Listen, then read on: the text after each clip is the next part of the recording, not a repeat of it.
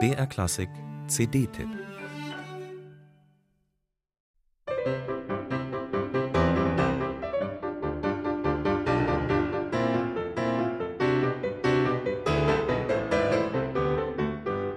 Zugegeben, frappierend genial wirkt dieser Walzer aus der Feder des Wiener Musikverlegers Anton Diabelli nicht.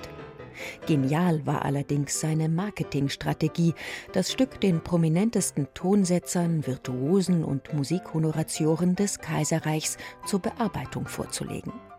Jeder sollte eine Variation des Themas liefern, zur Veröffentlichung in einem prächtigen Sammelband. 50 Komponisten von A wie Assmayer bis V wie Worschischek hielten sich an die Vorgabe, so auch Franz Schubert, der erst elfjährige Franz Liszt, Karl Czerny, Johann Nepomuk Hummel, Ignaz Moscheles oder Friedrich Kalkbrenner.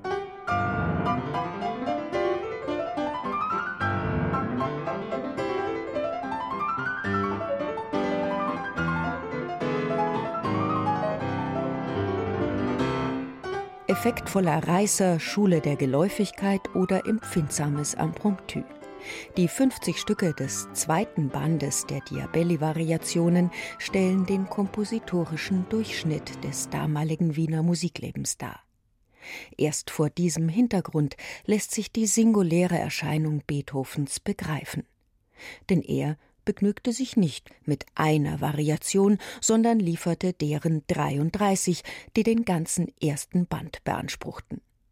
Und statt das Thema mit virtuosen Umspielungen zu verzieren, zerlegte er es gnadenlos in seine banalen Einzelteile.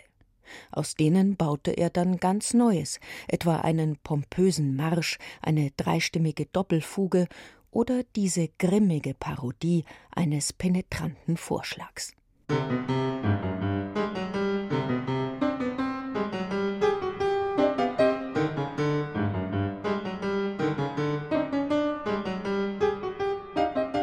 Beethovens grandios vielgestaltiges Opus 120 mit den kaum bekannten Diabelli-Variationen der anderen Komponisten zu kombinieren, dieses Konzept hat Rudolf Buchbinder schon mehrmals verwirklicht. Zum Diabelli Project wird seine neue Einspielung durch die Idee, darüber hinaus heutige Komponisten aus aller Welt um neue Variationen zu bitten. Heraus kam ein globales Stilpanorama zu Beethovens 250. Geburtstag. Mit dabei sind die Russen Lehrer Auerbach und Rodion Schedrin, der Australier Brett Dean, der Chinese Tan Dun, der Japaner Toshio Hosokawa, der Brite Max Richter, der Deutsche Jörg Wittmann. Ob schräg, witzig oder meditativ, immer ist der lustvoll kreative Umgang mit Diabellis harmlosem Schusterfleck herauszuhören. Christian Joost nannte seinen Beitrag schlicht Rocket Rudy, was sich Meister Buchbinder denn auch nicht zweimal sagen ließ.